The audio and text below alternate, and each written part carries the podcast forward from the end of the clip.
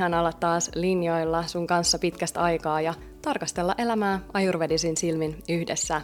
Mä oon niin kiitollinen, että mä saan viettää sun kanssa aikaa tälle äänimaailman kautta ja pääsen mukaan niihin sun omiin hetkiin.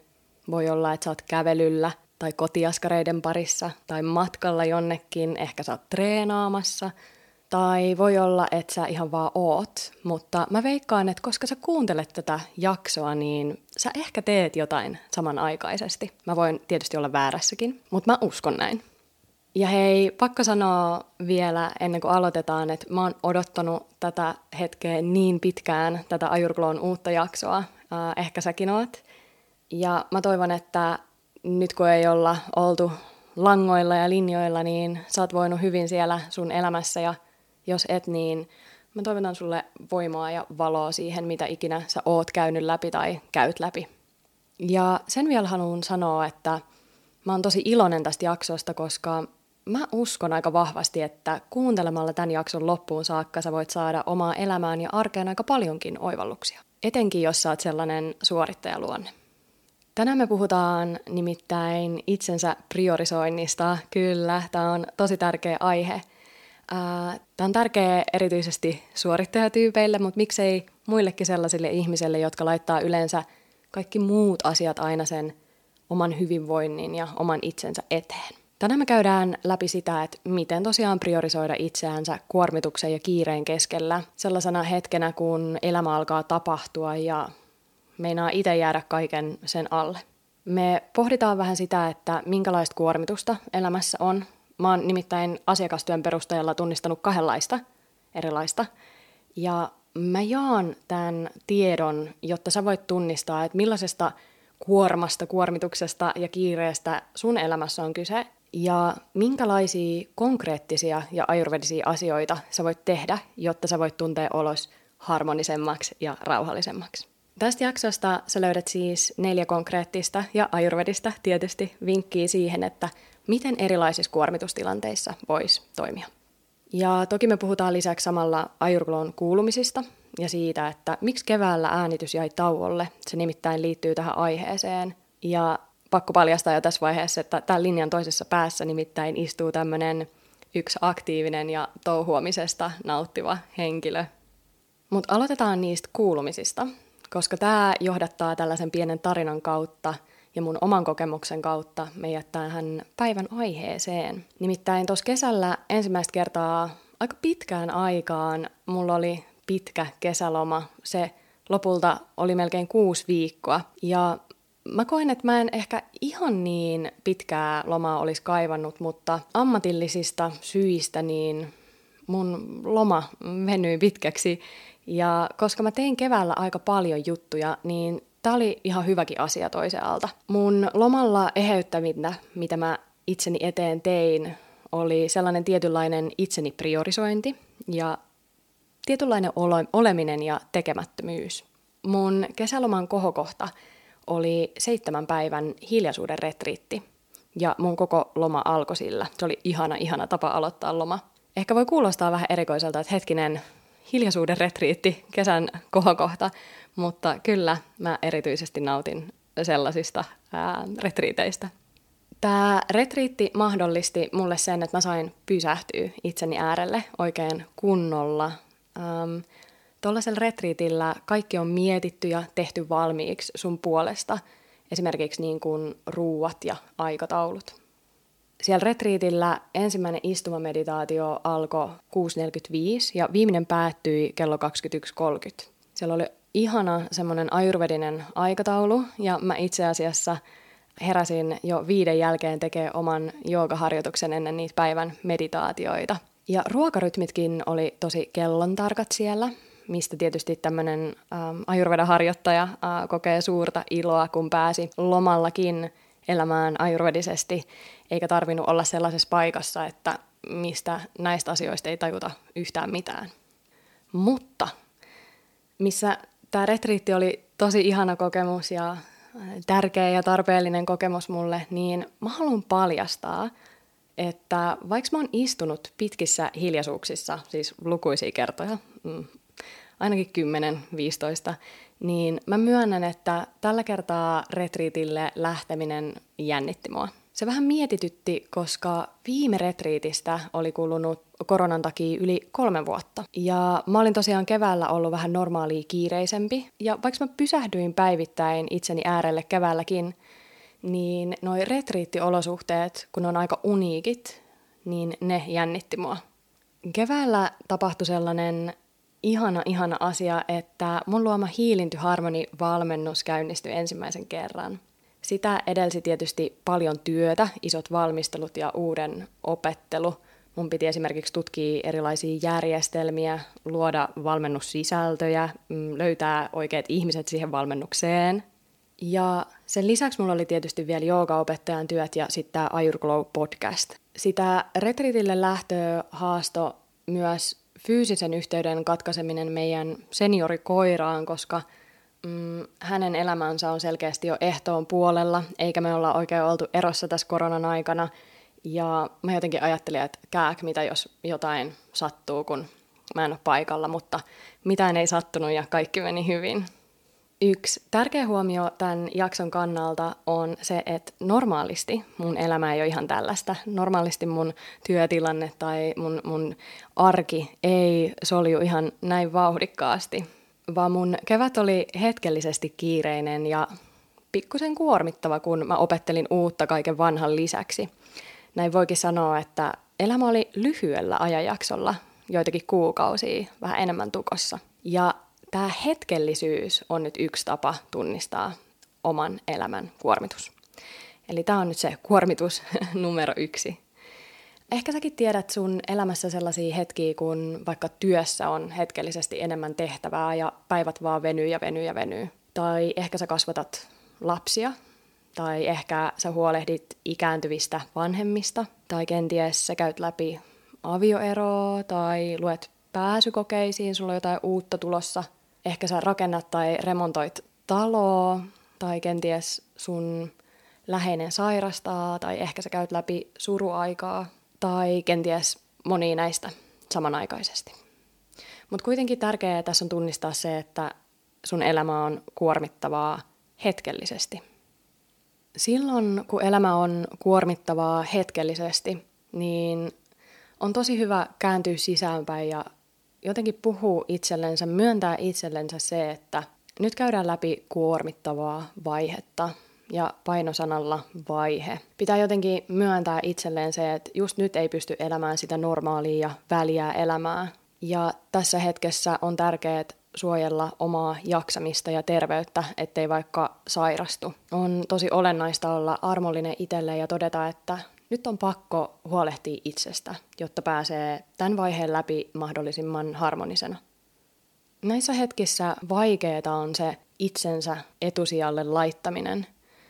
Ehkä pelataan, että se ei ole sopivaa tai että sekin menee suorittamiseksi koska on muutenkin paljon kaikkea, niin sitten se itsensä priorisointi on myös suorittamista. Pelätään vaikka varata aika jollekin joogatunnille, koska sillä voi olla vaikutuksia korttipakan muihin osiin, tai pelätään pysähtyä meditaation äärelle, koska jos vaikka se, mitä käy läpi, alkaa ahdistaa.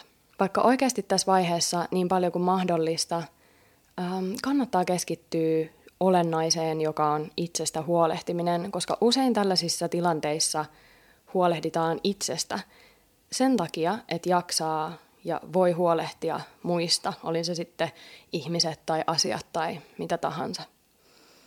Ja siksi kannattaakin muistaa se happimaskivertaus, mitä usein käytetään, eli lentokoneessakin se laitetaan ensi itselle ja sitten muille. Ähm, toisinpäin siinä ei ole oikein mitään järkeä, me tajutaan tämä lentokoneessa, kun on hätätilanne, kun on vaikka kyse niin kuin elämästä ja kuolemasta, mutta sitten elämässä, missä on myös kyse elämästä ja kuolemasta, niin jotenkin se itsest, itsensä priorisointi mielletään itsekääksi tai röyhkeäksi tai ei tärkeäksi, koska nyt on jotain muuta. Eli näissä tilanteissa itsestä huolehtiminen pysähtymällä itsensä äärelle on tärkeää. Tässä on siis mun ajurvedinen vinkki numero yksi. Ota aikaa itsellesi päivittäin. jos sulla on tällainen hetkittäinen kuormittava tilanne. Sellaista tyhjää aikaa, sä voit käyttää sellaista työkalua, joka oikeasti harmonisoi sua. Sä tarvit niitä tyhjiä hetkiä itses kanssa. Ja joskus se voi vaatia sitä, että sä kieltäydyt jostain muusta, kuten vaikka kännykän selailusta. Tämä ei tarvi olla mikään pitkä hetki, tämä voi olla lyhytkin hetki. Se, että tekee jotain itsensä eteen, on paljon parempi kuin se, että ei tee mitään.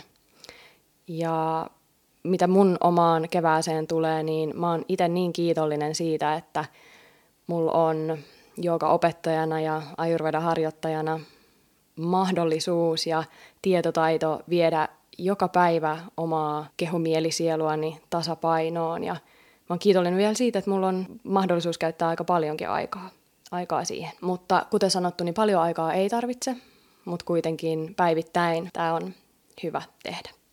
No, voiko meidän elämässä olla sitten muunkinlaista kuormitusta kuin vaan tällaista hetkellistä ja väliaikaista? Niin kyllä voi. Kyllä todellakin voi. Ja tämä on tosi mielenkiintoinen, mutta myös valitettavan yleinen kuormitus. Ja tämä on sellaista kestävää kuormitusta ja kiirettä, joka perustuu elämäntyyliin. Mistä tällaisen kuormituksen voisit tunnistaa? No, jos sus tuntuu, että sun koko elämä on oikeasti kiireistä ja tukkosta, niin siinä saattaa olla joku pieni vinkki siihen, että käy tällaista läpi ja on käynyt ehkä jo pitkään. Silloin kiire on perusasetus, eikä silloin niin väliä, vaikka sun elämään kuuluisi näitä tällaisia hetkellisiä kuormitustilanteita, ähm, vaikka kiiretöissä tai lasten kasvatus, koska sä elät jo siinä kuormituksessa ja sä tunnistat itsesi suorittajaksi. Hyviä esimerkkejä tästä on se, että sä sanot vaikka kaikkeen kyllä. Sä et osaa priorisoida sitä, mitä sun pitäisi tehdä. Rajat lipsuu. Susta tuntuu, että sun pitäisi saada aikaa enemmän. Koti on jatkuvasti sekaisin. Sä et ehdi tehdä terveellistä ruokaa, sä oot jatkuvasti myöhässä, sä unohtelet asioita, sä et pääse nukkuu ajoissa ja sun mieli on täynnä to-do-listoja ja asioita, mitä pitäisi tehdä ja saada vaan enemmän ja enemmän ja enemmän aikaiseksi. Silloin kaikki tuntuu kasaantuvan ja kaatuvan ja joskus tämä saattaa johtaa lamaantumiseen ja silloinhan se kierre tietysti vain jatkuu. Ja kuten sanottu, lopputuloksena koko elämä tuntuu suorittamiselta, tukkoselta ja kuormittavalta. Ehkä jopa ne hetket, kun sä yrität tehdä tuota mun ykkösvinkkiä ja ottaa aikaa itsellesi. Näissä hetkissä myös on hyvä kääntyä sisäänpäin ja käydä itsensä kanssa sellainen pieni keskustelu siitä, että asioiden ja elämäntyylin pitää muuttua ja rimaa pitää madaltaa vähän. Ehkä aika paljonkin. Ehkä siinä voi sanoa itsellensä, että nyt pitää päästä irti paineista ja muistaa, että tällainen kiire ja suorittajan elämäntyyli lopulta ryöstää kyvyn olla läsnä ja nauttia elämästä. Tässä kohdassa kannattaa uskaltaa muistaa se, että kaikki ei ole tärkeää samanaikaisesti. Mä tiedän, että se voi tuntua tosi pelottavalta, mutta kaikkeahan ei voi saada aikaan nyt. Mutta jotenkin meidän mieli, se suorittajamieli uskoo, että kaikki pitää saada aikaan nyt samaan aikaan. Ja siksi asioiden priorisointi tulee tästä tosi tärkeäksi. Eli tämmöinen toinen ajurvedinen vinkki voisi olla se, että saatat kynän ja paperin käteen ja rupeat kirjoittaa. Ja sä tyhjennät sun mielen siihen paperille. Kun sä näin teet, niin mieti, että mikä on oikeasti tärkeää. Mitä jos sä saisit priorisoida vaan kolmea asiaa? Mitkä sä toteuttaisit? Ja nyt mä toivon, että sä oot sen verran hereillä tässä, että sä et jätä sitä itsestä huolehtimista sieltä top kolmosen ulkopuolelta pois, että se olisi jotenkin myös siellä mukana. Eli toi vinkki yksi, niin se pätee myös näissä tilanteissa. Ja pikku sivuhuomiona voi ajatella, että kun tämä kirjoittaminen on äh, vahva ajurvedinen harjoitus, niin tässähän vata huolehtii siitä ajatusten liikkeestä ja virtaamisesta paperille ja sitten siitä käden liikkeestä. Ja sitten pitta muuntaa kaikki ajatukset ja ne tunteet ymmärrykseksi siksi itse priorisoinniksi. Ja kaffa luo pohjan tälle kaikelle ja yhdistää ne vatan ja pittan toimet. Usein tämän tyyppisissä kuormituksissa pelkkä kirjoittaminen ei riitä. Se ei riitä, että sä oot vaan siellä kynäpaperi kädessä ja kirjoittelet ja oot silleen, että okei. Okay. Vaan tässä pitää lopettaa muiden asioiden miettiminen ja sählääminen ja siirtää fokus tosiaan niihin kolmeen asiaan, ne jotka sä siihen, siihen paperille kirjoitit. Lisäksi on tärkeää se, että sä todella toteutat. Eli sä et lykkää, vaan sä fokusoidut ja teet. Missä joskus on hyvä ottaa itsellensä tyhjiä hetkiä ja huolehtii itsestä ehkä jonkun olemisen kautta, pysähtymisen kautta, niin toisinaan on hyvä saada aikaiseksi jotain, eli se toiminta. Tämmöisestä voisi olla hyvä esimerkki vaikka kehosta huolenpito. Eli jos elämä on tosi kiireistä ja tuntuu, että ei ole oikea aikaa esimerkiksi liikkua, niin silloin esimerkiksi kehon liike voisi olla se toiminta, se action, mitä tekee. No, tähän liittyy myös Ajurglown viime kevään tauko. Kun kuuntelit mua tuossa aiemmin ja mun, mun kevään touhuja, niin ehkä käy aika selväksi, että mun oli pakko tiputtaa Ajurglow hetkeksi aikaa pois, jotta mä pystyin luomaan sen valmennuksen, huolehtiin niistä valmennettavista ja ohjaamaan vaikka joogatunnit. Ja arvaa, oliko helppo juttu pudottaa jotain näin tärkeää pois? Ei todellakaan ollut. Se oli, se oli tosi vaikea homma. Ähm, priorisointi ei aina ole helppoa ja joskus sitä joutuu tiputtaa pois jotain tosi tärkeää oman hyvinvoinnin takia. Mutta onneksi aina pääsee palaamaan takaisin. Niin kuin me nyt tässä linjoilla, mikä on aivan ihanaa. Nyt mä oon jakanut kaksi konkreettista ja ajurvedista työkalua kuormituksen ja kiireen keskelle, mutta mitä muita voi pysähtymisen ja kirjoittamisen tai ton priorisoinnin lisäksi olla? Mä muistan joskus, kun eräs joogaharjoittaja kysyi multa, että mitä voi tehdä, kun tietää, että pian alkaa semmoinen stressaava ajanjakso – elämässä. Ja tämä oli muistaakseni joku vaalikampanja, eli vähän enemmän tämmöinen hetkellinen, hetkellinen ähm, kuormitustilanne, niin mun vastaus oli aika selvä. Pidä säännöllinen ajurvedinen rytmi niin paljon kuin mahdollista. Ja tämä on mun vinkki numero kolme. Säännöllinen ajurvedinen rytmi. Eli se tarkoittaa sitä, että sä esimerkiksi pyrit menemään nukkuu samoihin aikoihin ja tietysti riittävän aikaisin joka päivä, ja sä heräät samaan aikaan joka päivä. Ja mikä tärkeintä, sä syöt aina samaan aikaan joka päivä. Jos sä et elä säännöllisen rytmin mukaan, niin tämän kuormittavan tilanteen lisäksi sä taistelet vielä luontoakin vastaan, eikä siinä ole mitään järkeä. Sen tietää jo tiedekin, että mm, valo ja pimeys vaikuttaa meihin tosi paljon ja meidän jaksamiseen, niin ei meidän kannata taistella näitä luonnonrytmejä vastaan. Mun neljäs ja viimeinen vinkki liittyy kehon liikuttamiseen ja liikuntaan. Kun meidän elämä on kuormittavaa ja kiireistä, niin silloin stressihormoni kortisoli nousee, itse kuuluisuus kortisoli, ja sen saa laskettua fyysisellä liikkeellä. Ja tämä ei nyt tarkoita taaskaan kehon rääkkäämistä missään nimessä, rääkkääminen voisi olla niin kuin uupuneena maksimien vetämistä salilla tai, tai kahden tunnin yöunien jälkeen joku semmoinen maratonin vetäminen ennätysajassa, vaan jotain sellaista juurruttavampaa, ähm, kuitenkin kehollista ja fyysistä. Erinomainen idea olisi esimerkiksi aamukävely. Se voi olla vaikka 15 minuuttia, siinä saa raikasta ilmaa ja happea samalla – ja Ayurveda suosii myös juurruttavaa joogaa aamuun. Se on tosi hyvä tapa laskea stressiä. Tai sitten se voi olla joku sun ju- suosikkijuttu. Ehkä pyörälenkki tai puutarhatyöt tai mitä nyt ikinä. Mistä sä nautit? Sellaista, mistä sulla tulee hyvä fiilis. Joku sellainen, joka ei kuluta sua loppuun, vaan oikeasti tuntuu hyvältä kehossa, mielessä. Ja tämän on todistanut tiedekin, eli tätä ajurvedan näkemystä vahvistavia tutkimustuloksia on saatu aikaan stressihormonin suhteesta liikkeeseen. Ja jälleen kerran jotenkin ihana todeta, että ajurveda on kyllä niin nerokas, ähm, mitä kaikkea se on kätkenyt sisälleen jo tuhansia vuosia ajan. Ja vika sellainen bonusjuttu vielä, minkä mä haluan sanoa, että jos susta tuntuu, että sul menee itsesi priorisointi suorittamiseksi – tai sulle ei löydy aikaa omasta elämästä itsellesi, tai sä haluaisit syventyä tällaisiin tapoihin enemmän, mutta et saa oikeasti aikaa niitä siellä omassa arjessa, vaan ehkä vaan kuuntelet tällaisia podcasteja, mutta et oikeasti tee mitään, niin tuu ihmeessä siihen mun hiilintoharmonivalmennukseen mukaan. Tämän syksyn ryhmässä on vielä tilaa sopivalle henkilölle, eli jos sua kiinnostaa, niin tsekkaa noin jaksokuvauksen linkit. Sieltä sä voit lukea lisää valmennuksesta, ja jos sä mielit mukaan, niin varaa tutustumispuhelu mun kanssa. Siinä puhelussa me tutustutaan sun tilanteeseen ja katsotaan, että voiko toi hiilintyharmoni auttaa sua siinä, mitä sä etsit ja haet itsellesi.